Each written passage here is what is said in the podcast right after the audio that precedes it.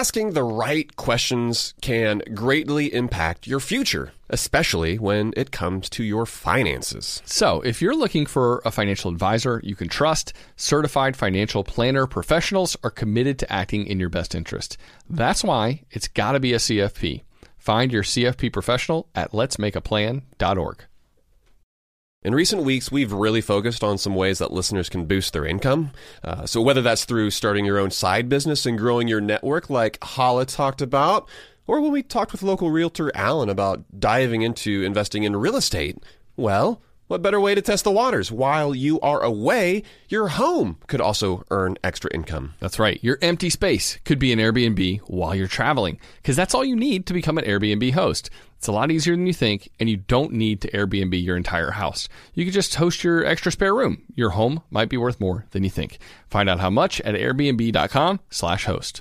Supercharge your work decks with AI-powered Canva presentations. All you do is start with a prompt. You describe your, your presentation in a few words, and Canva presentations will generate captivating slides that you can then customize in seconds. Canva presentations are designed for every workplace and every department. Whether you work in sales, marketing, HR, ops, and more, Canva presentations can generate any deck you want for work. Sales decks, marketing presentations, onboarding plans, you name it. Any department can save time on any presentation with AI. Generate slides in seconds with Canva presentations at canva.com, designed for work. What's up? This your boy Lil Duval, and check out my podcast, Conversations with Unc, on the Black Effect Podcast Network. Each and every Tuesday, Conversations with Unc podcast feature casuals and in-depth talk about ebbs and flows of life and the pursuit of happiness. Unlike my work on stage, I tap into a more serious and sensitive side to give life advice and simply offer words of encouragement, yet remind folks to never forget to laugh. Every Tuesday, listen to Conversations with Unc, hosted by Lil Duval on the Black Effect Podcast Network, iHeartRadio app, or wherever you get your podcasts. Presented by AT&T. Connecting changes everything. Welcome to How to Money. I'm Joel, And I am Matt. and today we're answering your listener questions.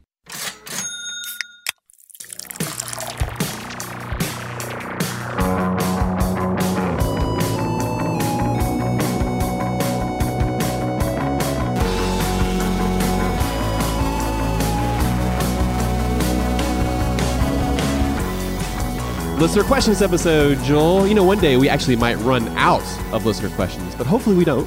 I, I sure hope not, because then I'm going to have to do one of those voice apps where I change the sound of my voice and ask random questions that I don't actually have. Witness Protection Program app. exactly. Uh, no, we love these episodes because we're able to connect with our listeners directly and answer their specific questions. This episode, we have five great ones, including one about our credit card recommendations. There's another question about uh, mortgage forbearance or deferment, some of the different programs like that that are going on right now. Uh, and there, we also have a follow up to our FIRE episode, our Financial Independence Retire Early episode. A listener has a question about a very specific type of fire that she wanted us to elaborate on. So I'm excited to get to that one, plus two others, buddy. So many subsets of fire now, man. I feel like they're proliferating. Yeah, everyone has their own unique recipe, and they can vary just like our, our lives vary, right? Because this all comes down to how it is that you want to spend your money, how you want to spend your time. That's why there can be such a difference between one person's, you know, path to fire versus somebody else's. But yeah, we can look forward to that question towards the end of the episode. Yeah, man. All right, but before we get to that, it is episode 250, right? And that's kind of a big deal. It, it is a big deal, although I look back and we totally cruised right past w- episode 100 and episode 200. like, why are we now going to celebrate 250? That's a you good know? point, yeah. Like, I'm the kind of person who I probably need to celebrate milestones in my life more often than I do.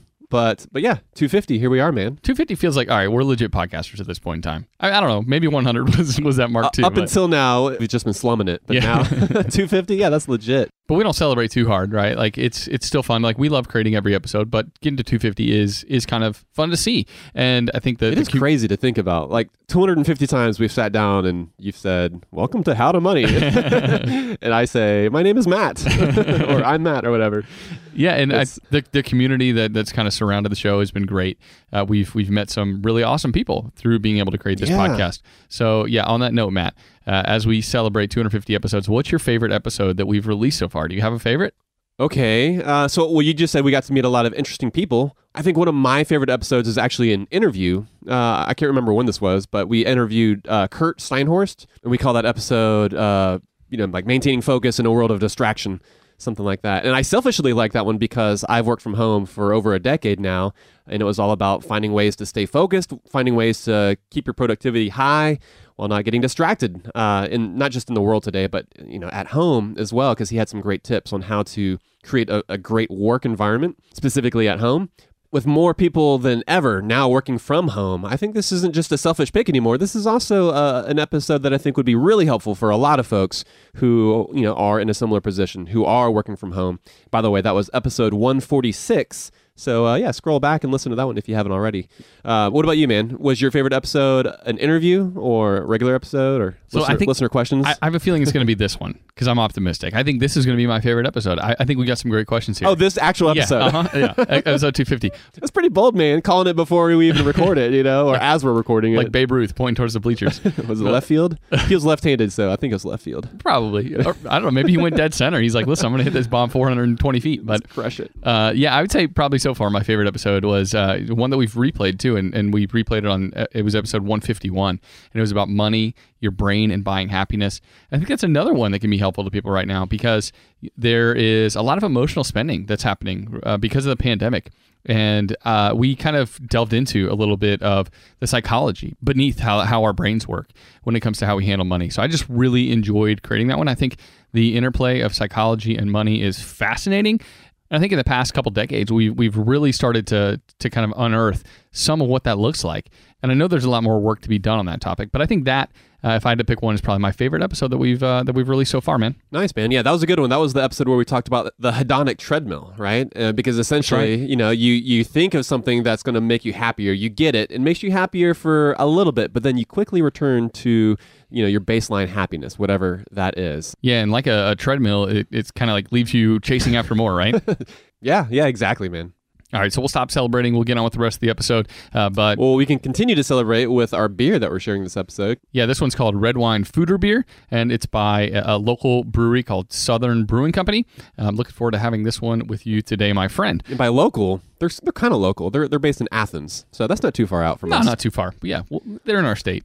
Athens isn't a suburb of Atlanta, though. No, it's like that's it's, true. it's still an hour and a half from us. I wouldn't have driven to the brewery to get this. Yeah, exactly. But yeah, I'm really excited about this one, man. Excited to share our thoughts on this one at the end of the episode. All right, Matt, let's get on to listener questions. And for folks that want to submit a question for the show, just go to our website, howtomoney.com slash ask. There are simple instructions there where you can submit a voice question to be featured on an upcoming episode. It'll take you just a minute or two, and we look forward to having yours on so Matt and I don't have to create fake ones where we disguise our voices. Uh, but let's get to the first one. This one is about buying an investment property. Hey, Joel and Matt. This is uh, Bradley in South Carolina. First of all, love the podcast. I have a real estate question for you. Uh, looking at purchasing a, a long-term rental in the price range of 125,000 to 150,000. Um, just what, wonder what you felt about buying a fixer-upper compared to buying a new build where you know there's not going to be any issues uh, anytime soon. All right. Thanks for that question, Bradley. And first of all, you know, I love the price range that you mentioned. You mentioned uh, maybe looking at a property from 125 to maybe 150, but I would maybe try to stick to the lower end of that price range. And that's because rental income, it doesn't move up in tandem with the price of a home. And so, like, basically, a $125,000 home will typically provide more profitability, uh, a better return on your investment than uh, a home that costs $250,000. But, you know, there can be a lot of factors to take into account you know what's available in the markets uh, and even to the type of property that you want. Obviously we're talking about single family here but if you're talking about a duplex or a triplex a quadplex you know you might have to spend 250 in order to get that property and chances are uh, your return on investment would be much higher than a single family home so it does kind of depend on a few factors Yeah, and every individual property is different, of course. How much it costs, the amount that you'll be able to get in rent depends so much on the specific property, the specific location, how good of a condition it's in. But what Matt said is is often true, and that the more expensive of a home you buy, you don't see an equivalent return in rent uh, by going up in price point. And so, sticking to the lower end of your budget is, in all likelihood, going to uh, get you the best numbers possible. yeah that, that's going to be a frugal move not a cheap move Right. Yeah. Yeah. Yeah, and especially if you can put a little bit into it, for some equity, and and make that property better, then you're going to be able to entice more potential tenants and uh, hopefully increase the amount of rent you're going to be able to get from that from that home. Uh, and Bradley, I love that you said long term rental, right? Because getting into the rental property game should actually be a long term decision. And, and, that's because of a few factors. The costs of buying and, and especially selling a property are astronomical. And so if you're buying and selling frequently, that can nab most of your profits. That's unless you're doing kind of an advanced tax strategy called the 1031 exchange, which can be a real estate investor's best friend. But the more we do sell properties, we're going to incur greater fees, higher taxes. And so uh, it is a long term play. You want to buy something that you can uh, hold for an extended period of time that's how you're going to see your best overall results when it comes to profit from that house. Yeah, the 1031 exchange that can eliminate capital gains taxes, but then you're still like you mentioned the fees, Joel. You're still stuck with realtor fees, and so if you're selling a $150,000 home, you're looking at close to $10,000 in just realtor fees alone. And that's a lot of money, man. You might have to pay closing costs too. Yeah. And so let's go and get into the, the, the heart of Bradley's question here. Uh, you know, he's asking, should he go with a fixer upper or a new home? As an investment property. And a fixer upper is going to to win every single time if the question is about what will make you more money. Buying a nasty property that requires a lot of work, you know, one of those ugly homes, then doing that work, ideally as much of it as possible yourself, and then renting out, you know, that cute older home will often give you the best bang for your buck. And Joe, like you mentioned, you, you touched on forcing appreciation. You're essentially forcing appreciation by making these improvements to this property with that sweat equity that you've contributed, Bradley. Yeah, it's important to note too that new homes aren't necessarily a slam dunk in regards to not having issues. exactly. If you're buying a new home, it's just as important to get an inspection because you don't know how good the workmanship was on that new home. So I think sometimes people think new home or new car, whatever it is, means zero issues and I don't have to think about it. And that's just not necessarily the case. In all likelihood, there will be fewer issues, uh, but it doesn't mean that there won't be any. Yeah, and there might be a new HVAC, but maybe that HVAC wasn't installed properly and it does actually end up failing in six or seven years when it you know, could have lasted for maybe 20 years. That could be the kind of situation that you'd be in with a new build. Yeah, you got to do your due diligence, yeah. right? And, and, Matt, I kind of like to pick something in the middle, like a middle route for myself. I personally actually avoid typically those ugly houses, the nastiest homes that require like a full gut job. Joel does not buy ugly homes. or, or like, and even though I know that they do produce higher returns, I just don't have the time uh, personally, or, or I don't want to put in the time to buy the ugliest homes, to scour them, to be competing with all the other real estate investors that are trying to get the highest possible returns from their property. I personally look for homes that need some work, like maybe just they've got the nastiest bathroom in there, but most of the house is, is relatively intact. It needs paint and a cleaning, right? Uh, or it needs a few updates here and there, or a new roof. And once those minor renos are done, then I can attract great tenants to live there. I know that I'm not getting like the biggest deal on the face of the planet, but it works kind of for my abilities as someone who can manage work being done to a rental property and who has a, a lot of other commitments in his life. So it's not necessarily an either or, Bradley. I think you can find something in the middle um, that will work for you, especially if you've got a lot of other stuff going on, uh, a day job perhaps, and you don't have the time to be a, a full time contractor overseeing a full reno of a older home. I feel like this method has allowed me to invest in real estate without the incredible time demands that are often put on investors who are looking to do like complete overhauls and rehabs. Yeah, it really does come down to how much time you're willing to, to put into it. If, if you're wanting this to kind of be a part time job, you know, on the side, then by all means go with a, a full gut job where you can kind of hire the contractors to know that you're getting quality work done. It's, it's, something that you don't have to worry about down the road. But but yeah, if you are wanting maybe something that is a little more automated, like investing, but just investing that takes a little bit more work, then maybe going with something that's a touch newer, you know, might allow that for you uh, and kind of like the lifestyle that you're looking for. And maybe not even newer, but maybe just less beat up. sure, yeah, yeah. You can have an older home that's in great, great condition. Completely. Uh, so Bradley, best of luck to you. You know, buying a great property or even properties over time. You know, um, real estate investing can be a lot of fun. You know, I've never personally gotten a tattoo, but it's kind of like the way I hear people talk about tattoos.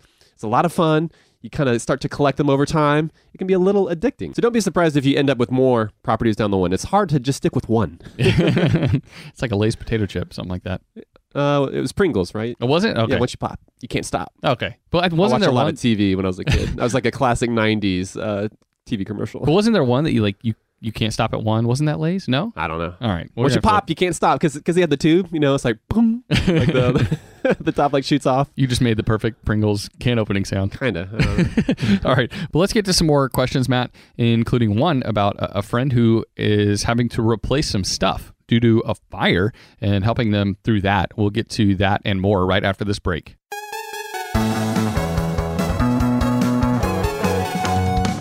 Asking the right questions can greatly impact your future, especially when it comes to your finances. So, if you're looking for a financial advisor you can trust, certified financial planner professionals are committed to acting in your best interest. They are committed to high ethical standards and even had to pass a rigorous exam before they could become a CFP professional. They offer financial planning and services that take a more comprehensive view of your financial and personal circumstances and are customized for your needs. Certified financial planner professionals can offer advice on a wide range of issues like reviewing your investment portfolio's allocation, handling an inheritance, rolling over a company retirement plan, building education savings, and so much more. That's why it's got to be a CFP. Find your CFP professional at letsmakeaplan.org. I'm guessing that a lot of listeners are starting to solidify their summer travel plans. We always like to get the families together, Matt, for a week Yeah, at the we beach do. every single summer. We've already got that trip to St. Simon's on the calendar. Pumped for that. But sometimes those vacations get expensive. So what better way to offset some of those costs than to have your home earning some money while you're away? That's right. Why let it sit empty when it could be earning extra income? It's the financially smart thing to do.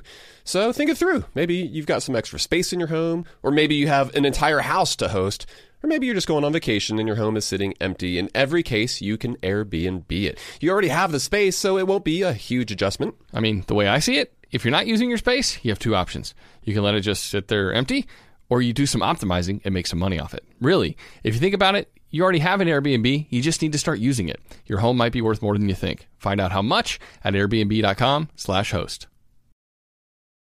And now a word from the show sponsors at Betterment. Do you want your money to dream big? Do you want your money to be a total self-starter? Are you annoyed that your money doesn't work hard enough? Don't worry, Betterment is here to help. Betterment is the automated investing and savings app that makes your money hustle. Their automated technology is built to help maximize returns, meaning when you invest with Betterment, your money can auto adjust as you get closer to your goal. Rebalance if your portfolio gets too far out of line and your dividends are automatically reinvested. That can increase the potential for compound returns. In other words, your money is breaking a sweat while you can be breaking bread. You'll never picture your money the same way again. Betterment, the automated investing and savings app that makes your money hustle. Visit betterment.com to get started. Investing involves risk. Performance is not guaranteed. Let's say you've been listening to the podcast and now you're finally ready to start implementing some of the uh, the financial morsels that we're dishing up. Maybe you are trying to save up some more money for a down payment on a house, or maybe there's a big vacation that you have been dying to take. Well, the money app Monarch. They make it so easy to help you to reach your financial goals. That's why the Wall Street Journal, they named it the best app for growing your savings. Monarch is the top rated all in one personal finance app. It gives you a comprehensive view of all your accounts, investments, transactions, and more. Create custom budgets, track progress toward financial goals, collaborate with your partner even. And now get an extended 30 day free trial when you go to monarchmoney.com slash how to money. And you won't get spammed either. Monarch features ad free privacy you can trust. They will never sell your data to third parties or show you ads. That's right, man. And after trying out Monarch for myself, I understand why it's the top rated personal finance app. It just makes sense. It works. And right now, listeners of this show will get an extended 30 day free trial when you go to monarchmoney.com slash how to money. That's M-O-N-A-R-C-H-M-O-N-E-Y dot com slash how to money for your extended 30 day free trial. Go to monarchmoney.com slash how to money for an extended 30 day free trial. All right, Joel, we're back from the break taking a list of questions. And now let's go ahead and hear a question on behalf of someone's friend. Hello, my name is Carolyn and I'm from the Boston area. I'm calling with a question for a friend um, who unfortunately uh, just had an apartment fire and lost everything. Uh, and as devastating as it is, we're trying to make the best of it. And uh, we know that he's going to have to rebuy pretty much everything he owned, from furniture to clothes to you know pretty much everything. And uh, you have done some great episodes on credit cards and maximizing the points. So I was wondering if you have any recommendations for what cards he should look into. Thank you. Carolyn, first off, you are a great friend. Like the fact that you're submitting a question to a podcast in order to help uh, somebody that's close to you um, is majorly impressive. So yeah, kudos to you for looking out after after your friend. Um, and I hate that that happened to them. It's terrible. And and I think I just want to mention quickly that this is why renters insurance is so incredibly important. Oh, important. yeah. Right? It's so cheap, and it's really something that everyone who is renting has to have. And typically, uh, renters insurance is, is equivalent to the cost of Netflix every month, or maybe even less. And Yeah, the- Netflix has gone up, so yeah, maybe it's less than Netflix exactly as Netflix raises their prices. yeah, we can't say that it's the cost of YouTube TV anymore because they like double their prices. Yeah, they jack those prices up more like Disney Plus prices right now. exactly. so, um, but yeah, it, and renters insurance is obviously just so important in the case of an unforeseen disaster like a fire, uh, where all of your possessions go up in flames. It's something that every renter truly, truly should have. Yeah, and so if you're looking for renter's insurance, that's typically something you can add to you know the insurance that you already have. Say that you have your car or your automobile through, so you can reach out to them and get a quote. If you don't have uh, an insurance policy, you know maybe you don't have a car, right? Maybe you live in the city, then make sure to check out a site like PolicyGenius.com. Uh, but Carolyn, you know you're asking about the different credit card points and, and kind of the, some of the rewards there. They are awesome, but not if you keep a balance uh, where that would cause you to pay interest to the credit card company. If you're not disciplined, you know, to pay the card every single month, then I would try to buy as much with cash as you can in order to avoid going into debt to replace those items. You, you, and you can even consider putting out a post on social media. You know, you're reaching out to a podcast for some feedback. Uh, see if you can reach out to, to others who might know that friend. You know, you might be able to get some awesome donations from other folks who care about your friend, who are willing to support him through the donation of maybe extra furniture and some other necessary items that they might have laying around. Uh, you could even start a, a GoFundMe page to help him raise cash to help get him through this time. Yeah, Matt. Actually, a, a long time ago, when I was right before I was buying my first house, I actually stored some of my possessions at my boss's house. She was kind enough to let me use her garage. And then Nice. we had this thousand year flood in Atlanta, and all my stuff got wiped out. I wasn't all that worried about it because her home took on a lot of water, right? And and and she was going through a tough time. But some of my friends stepped up and they really saw the things that I was needing, the things that had basically gotten ruined uh, due to the floodwaters, and they provided a lot of help, um, a lot of items that they had lying around, a couch they didn't need anymore, and, and kitchen utensils that were really helpful, so that I didn't have to go like buy new stuff, um, you know, in a store or on Amazon. And so, yeah, that was really helpful. And I think turning to friends is a crucial thing to do, like in the aftermath of something like this. Sure, yeah, and that also accounts for your eclectic style as well. exactly. well, I mean, Nobody wanna, gave like, me folk art though. It was a bummer. you have refined that style over time and you can do that right over time once once you're back on your feet but yeah like that immediate rebound sometimes you can't really be picky like you just want to get stuff in there and obviously we're trying to get folks to avoid going into debt I was like, oh, is this fake leather? I don't do fake leather. No, you, you could take that back. No, I mean, I was like totally up for taking anything at that point Right, in time. for- yeah, for, yeah. sure. And uh, for things that, that your friend can't get donated and he does need to buy, I would say buying used and being able to fully pay for those items in cash is best as well. But then if there are items that he does feel that he has to get new, I would say getting a credit card with a 0% interest rate can help him avoid paying interest while he gets back on his feet too. Uh, so looking for a card maybe with that longer intro period is the way to go if he can't pay it off in full at the end of the month, right? Uh, we really just want to avoid this fire being like this easy excuse for your friend to be able to rack up debt, um, especially too like when you've gone through an emotional experience. I feel like sometimes that can give us the mental ability to say, you know what, I'm going to treat myself because I just went through something difficult. Right. And and you know we want to avoid that because there's a hangover that comes after that treating yourself uh, when when you get the bill in the mail and you're like, crap, now I'm in a, another difficult situation. And we totally want to make sure your friend avoids that. Yeah. So all that being said, you know, if your friend can pay off the credit card in full at the end of every month, definitely prioritize rewards. It's what I do. I mean, with pretty much every single one of my purchases, you know, I'm looking for ways to maximize the benefit I receive from my credit cards. So, you know, look for cards that will consistently deliver solid rewards for you know how it is that he spends. We wrote an article uh, about this that we'll link to in the show notes. You know what cards to to look to based on how it is that you spend. And when it comes to, to specific credit cards, Joel, I know you're a fan of the Citi Double Cash Card, where you earn two percent basically no matter what. Um, I personally, I'm, I've been a big fan of the Blue Cash Preferred Card by Amex. This has become like my go-to credit card for everyday spending. You know, especially when we go to the grocery store because that card earns six percent at the grocery store. Uh, it, it does have an annual fee, but we, we found for us, we quickly and easily pay for that annual fee just based on our grocery spending. Yeah, man. We've got another article on the site too that we'll put in the show notes that, that you wrote about 0% APR cards to consider. And I think that's helpful too because some have longer periods, longer windows. And so depending on, on how long, Carolyn, it's going to take your friend to get back on his feet, uh, having, you know, maybe that 15 or 18 month intro 0% period uh, can be helpful for those few things, hopefully few things that he does need to purchase that he can't pay off, uh, you know, quickly. Um, so yeah, we'll, we'll link to that as well in, in the show notes. But best of luck to your friend getting back on their feet. Thanks so much for being a good friend to your friend, and we wish him and you the best. Yeah, Carolyn, thanks for being a friend of the podcast. a lot of friend talk. yeah. All right, let's take this next one. This one's about mortgage deferment and what you need to consider before pulling the trigger on it. Hi, Matt and Joel. My name's John, and I'm from Pennsylvania. I have a question regarding the pandemic mortgage deferment. So, my mortgage company is allowing me to defer my mortgage for the past few months. In October, I have the choice to reevaluate that and start paying or extend the deferment. My wife lost her job due to the pandemic, and there is no end in sight for her to get back to work this year. While starting in October, I will be able to pay my mortgage. It would be extremely tight, and I might even have to dip into my savings to make ends meet. The balance of the past due bill will need to be paid all at once at the end of our mortgage term or when we sell our house. I could easily save up that money by the time I will owe it in 25 years to pay it off.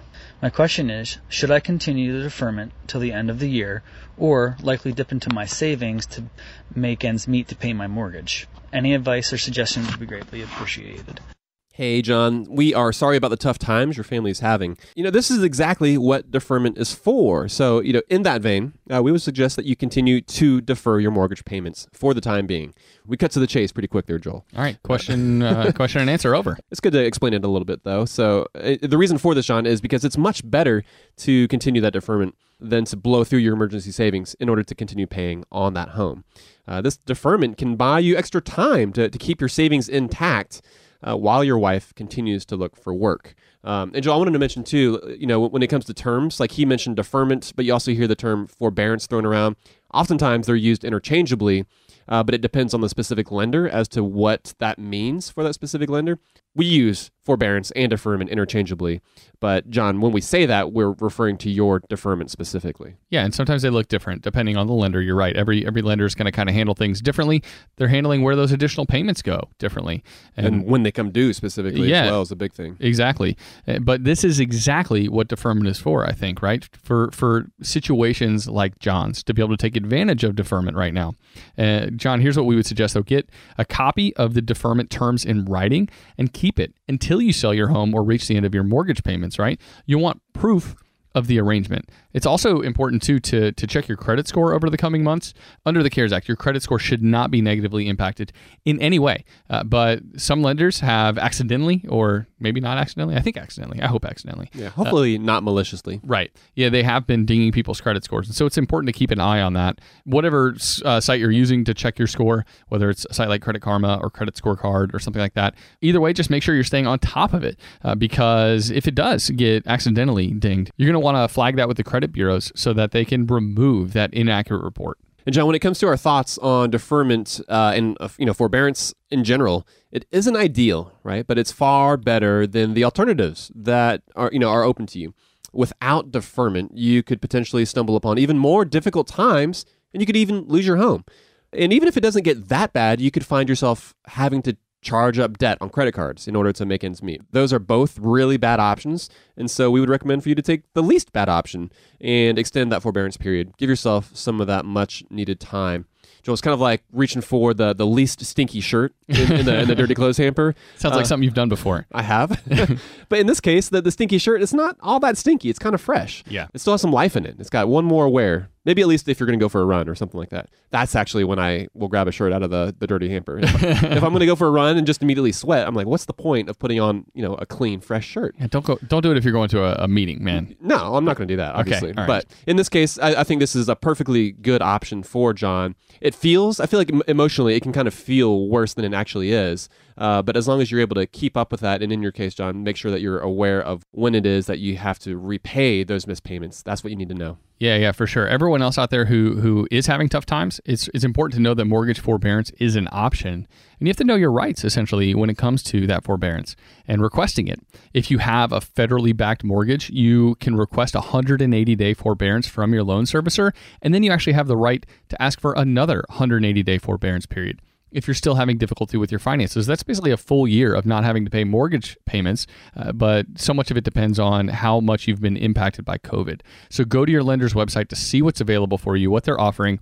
Uh, it might be hard to get through to uh, to your lender for a little while, but but keep pushing and make sure you take advantage of it if that's the thing that's going to keep your finances afloat right now. All right, man. We've got a couple more questions. We've got one from Andy and one from Kelly. I'm not going to say what their questions are about. You're going to have to stick around till after the break for that.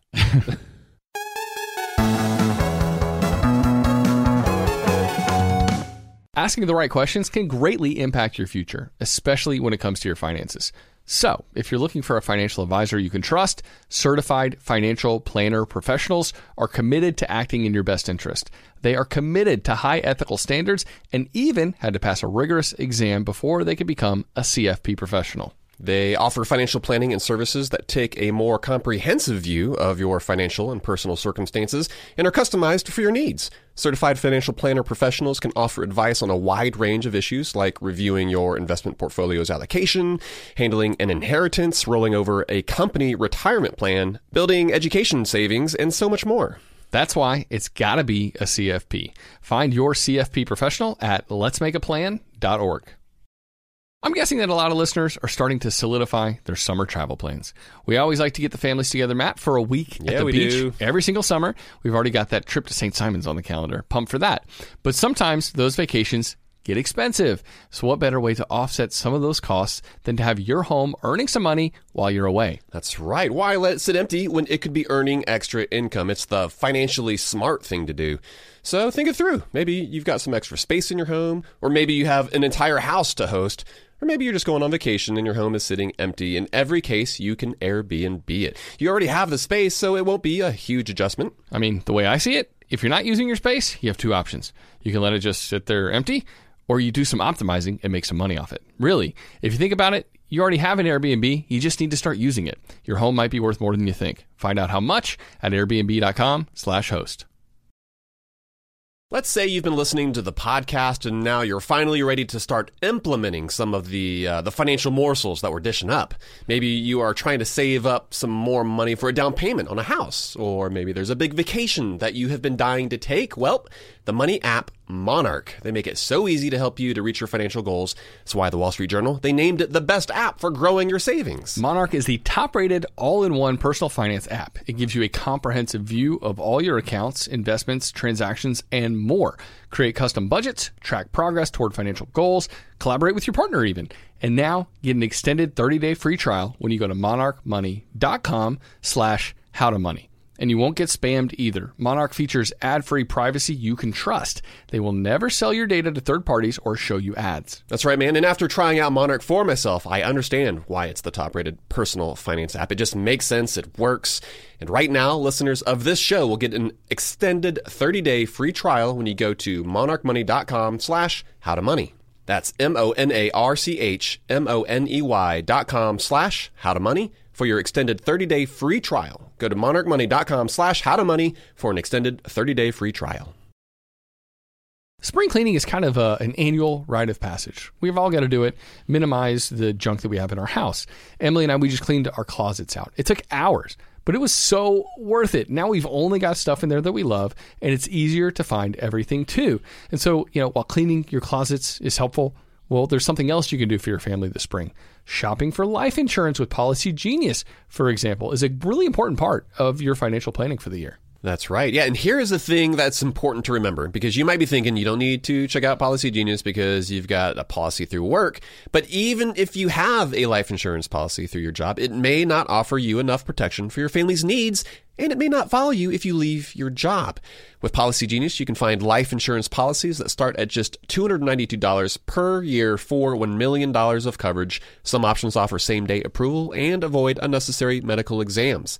Policygenius works for you, not the insurance companies, and that means they don't have an incentive to recommend one insurer over another, so you can trust their guidance. Save time and money and provide your family with a financial safety net using Policygenius. Head to policygenius.com to get your free life insurance quotes and see how much you could save. That's policygenius.com. All right, we're back from the break, and we've got a couple more questions to get to on this episode. First one comes from a listener out in Utah who has a question about dollar cost averaging. Hey, it's Andy here in Utah. I've got a question for you guys. My work is seasonal. Most of my income comes during the summertime and uh, not so much during the wintertime. Uh, however, it uh, is enough to live off of, and so it gives us the unique ability to where we get used to living off of the wintertime funds. And so when summertime rolls around, it seems like we got a lot of surplus uh, that uh, isn't part of our normal living costs. Anyway, where I'm going with this is when we go to fund, we got two, me and my wife, we got uh, two Roth IRAs that we're funding, and we fund these during the summertime.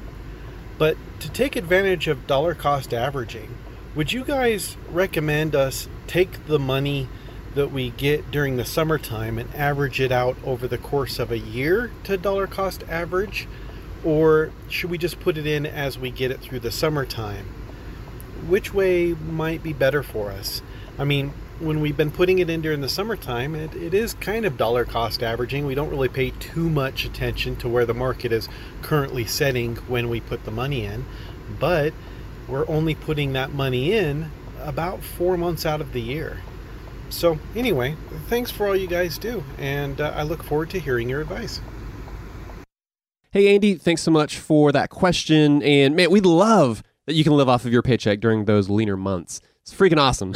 you know, how great is it to know that you can fully support your family off of what you can make during those winter months? You know, it's this great mental trick it's like a, a, great little life hack where you're able to keep costs low uh, and not inflate your lifestyle when some of those fatter summer months come rolling around. Yeah, it's similar to if you're a two income family trying to live off one income. Yeah. Right. And it's the same thing where, all right, living off our leanest months gets us used to uh, just saving when we have fat months. So that, yeah, that's huge, Andy. Uh, congrats to you guys for handling your money so well.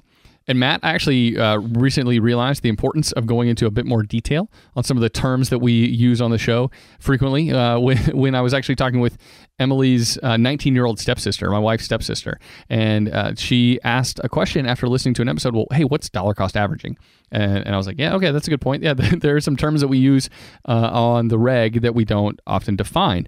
And so let's go into it real quick. It's essentially what we're automatically doing when we make contributions, regular contributions to a 401k, 403b, or TSP. And typically that's on like a weekly, bi weekly, or monthly paycheck deduction basis, right?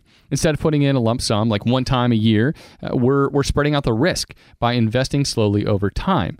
And we're also just making sure that it's more approachable, right? Because not many of us have six grand to fully fund a Roth at one specific time of the year. But if we do it over 12 months, that's 500 bucks a month and it feels more approachable. And, and a lot of people can't even do that, right? That's, that's hard to get to. Uh, but part of what we love about dollar cost averaging is that it removes emotion from the process, like Andy talked about, right? We buy those investments routinely and without fail. And that is ultimately the key to wealth building, which makes dollar cost averaging such a powerful tool in, in our investing tool belt. Yeah, most folks are, are either having those investments regularly deducted from their paycheck, Joel, like you mentioned, or you know if they are investing in a personal account uh, like a Roth IRA. Uh, this is what I do. This is what Kate and I both do. A lot of folks tend to find it easier to have a monthly amount deducted from their checking or their savings account uh, and deposited into that account. But that's because most people don't experience the same income swings that Andy does. And so, Andy, I think you've hit the the heart of how I would answer. You know, when you ask your question, you are basically doing a form of dollar cost averaging already. Uh, so, it, you know, in your case, we would recommend for you to not overthink it. This is a, a, good example of how perfect is the enemy of good. You know, if you overanalyze it, kind of get the analysis paralysis going on, and if that keeps you from taking regular and consistent action, uh, then you've overthought it. Oftentimes, the best path for us to take is one that we can sustain with little to no additional mental energy. And so, if it feels easier to fully contribute, you know, for four or five months while your earnings are high, then just keep doing what you're doing. So much of it comes down to your individual personality. I know for Kate and I, for us personally, we actually try to save up enough money so that by the end of the year, basically by the very beginning of the next year, our accounts are fully funded. And so we immediately deposit that money into our Roth accounts.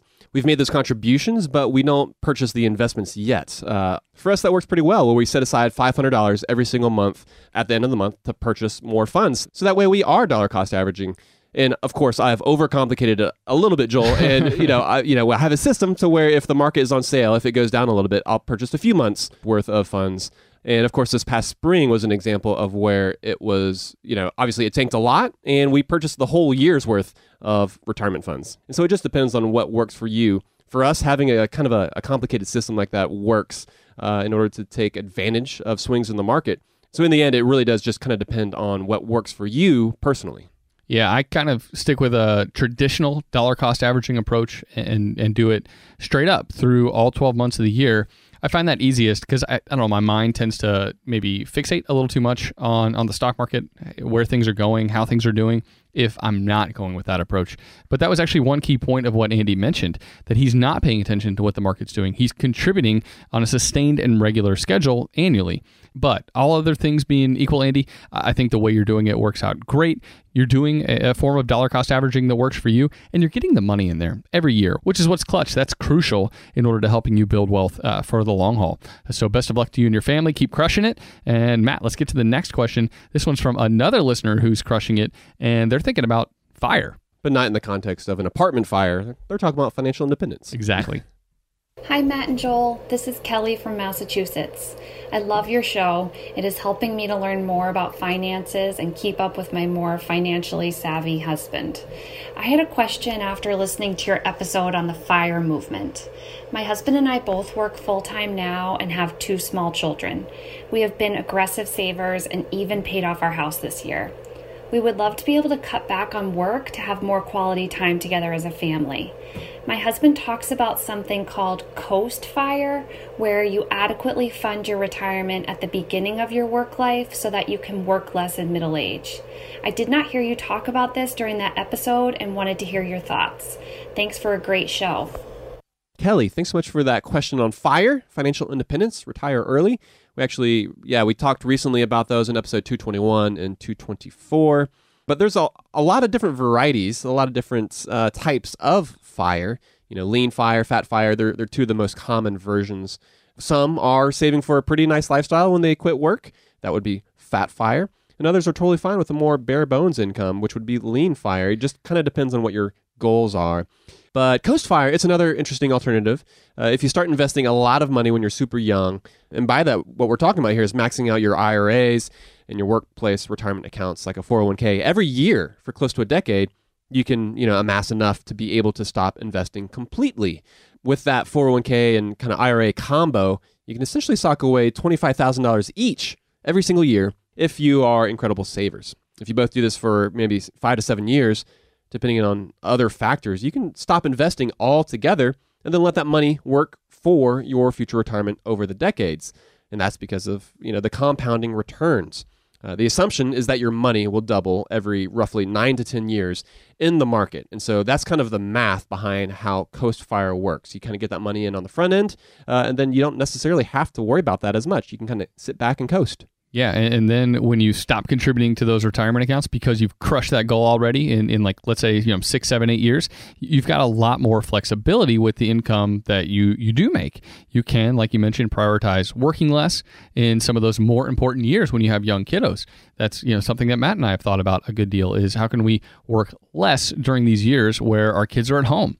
And one of the other awesome things about Coast Fire Matt in particular is that you actually have to save less money this way uh, because you're letting compounding returns over the decades do the heavy lifting, do the major work for you. It's you're, magic. Yeah, you're using that that eighth wonder of the world of compounding returns, and your initial investment amount actually doesn't have to be as big uh, compared to the traditional route of spreading out your investing over a 30 plus year lifespan. Um, if you front load the sacrifice, as our friend Doc G would say, and you put in a ton of money early on in your investing lifetime, and you're putting in fifty thousand bucks as a couple, you know, over a, a six, seven, eight year period, you really don't have to invest any more in all likelihood for your retirement uh, past that window. Yeah. So Kelly, we're we're huge fans of choosing a lifestyle that works best for you and your family. I love that you're letting your vision of what you want your family life to look like. You know, you're letting that influence how you're handling your money now.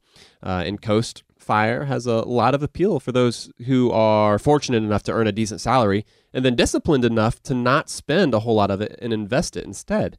So if you and your husband are both in agreement, you know, keep talking tons of money away now while you are preparing yourself for that incredibly flexible future. You know, when it comes to the lifestyle, uh, it's also too about choosing the, the type of work that you uh, continue to do. Because a part of Coast Fire is you maybe stepping away from a job that's a little more stressful uh, and instead taking one that maybe you're a little more passionate about. And you're able to do that because you don't have to worry about you know saving tons of money towards retirement. You can take something that maybe pays a little bit less, uh, but it is assumed that you will continue to work one way or the other. Yeah, or you can go part time, choose fewer Yeah, hours. exactly. Start your own thing. I mean, the world is kind of your oyster once you've front loaded a lot of those investment needs uh, early on in your working career. But I think it can be helpful to a lot of people, especially our younger listeners out there, right? E- Even if you're not quite sure like what you're saving and investing for, front loading the sacrifice, putting more in investments early on uh, pays major dividends and allows for a lot more flexibility down the road. So, Matt, even when I was in my early 20s, I didn't really know like what my future was going to look like. I wasn't married, I didn't have kids, but I kind of had an idea of what I wanted my life to look like, um, even though it was incredibly general, not specific yet. And so, prioritizing investing in those years is just as important, if not more important. And it can help you achieve the future goals that you're going to create later on in your life that you don't even know exist yet. Like, I didn't know that I was going to want to spend more time with my kids because I didn't have any yet. But regularly and continually making those investments anyway has allowed that to become more of a reality in my life, basically a decade and a half later. Yeah, and then with Kelly, her knowing exactly what it is that she's pursuing, you know, how, how much more is her, you know, intensity going to ramp up right now in order to, to kind of live the life that she does want to lead, you know, in the years to come. So, Kelly, we love that you asked this question. This is great, and we wish you and your family the best of luck. All right, Joel, let's go ahead and shift gears, man. Let's take it back to the beer. This episode, you and I shared a Southern Brewing Company's their red wine Foederbier, and I will give you the honor. What were your thoughts on this one, man? All right, first, let's talk about what a foeder beer means. We've talked about it before, but sometimes folks miss the beer explanation stuff. So let's yeah, let's revisit it. All right, a fooder is basically this giant oak vessel for aging beer. It allows the beer time to change and develop, and at the same time, it takes on oftentimes a, a nice oaky characteristic. I believe uh, foeders traditionally they're French, right? Maybe. That's my guess. All right. Uh, so yeah, we're not experts on foeders, but uh, but yeah, they, they do make some good beers. And this beer, man, is it's it's tart, it's funky. It does have some of those oak notes. It's got a little bit of that red wine vibe. So basically, after this beer was it was aged in foeders, it was then transferred to red wine barrels, and I feel like you do pick up um, some of those red wine notes, and and it's delicious, man. Like I really really like this beer. It's got a nice complexity, a lot of different notes going on, but they all work together. They harmonize really really well.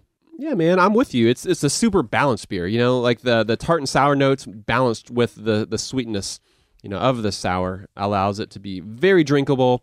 It's the perfect kind of beer that I want to be drinking kind of here at the end of summer, at the beginning of fall. It's got me thinking about the upcoming winter a little bit with some of those oaky, woody notes. This is the kind of beer I would drink all the time if I was digging something a little more sour. So that's it for the beer talk. I'm glad you and I got to share this one together, man. Uh, and that's going to be it for this episode. Our listeners can find our show notes up on our website at howtomoney.com. There we'll make sure to link to any posts or any other resources that we mentioned during this episode. Yeah, and if you have a question that you want featured on an upcoming Ask HTM episode, we would love to hear it. Just go to our website, howtomoney.com slash ask. You'll find the simple instructions there to submit your voice question, uh, and hopefully we can take it really soon. All right, Matt, that's going to do it for this episode. Until next time, buddy, best friends out. Best friends out.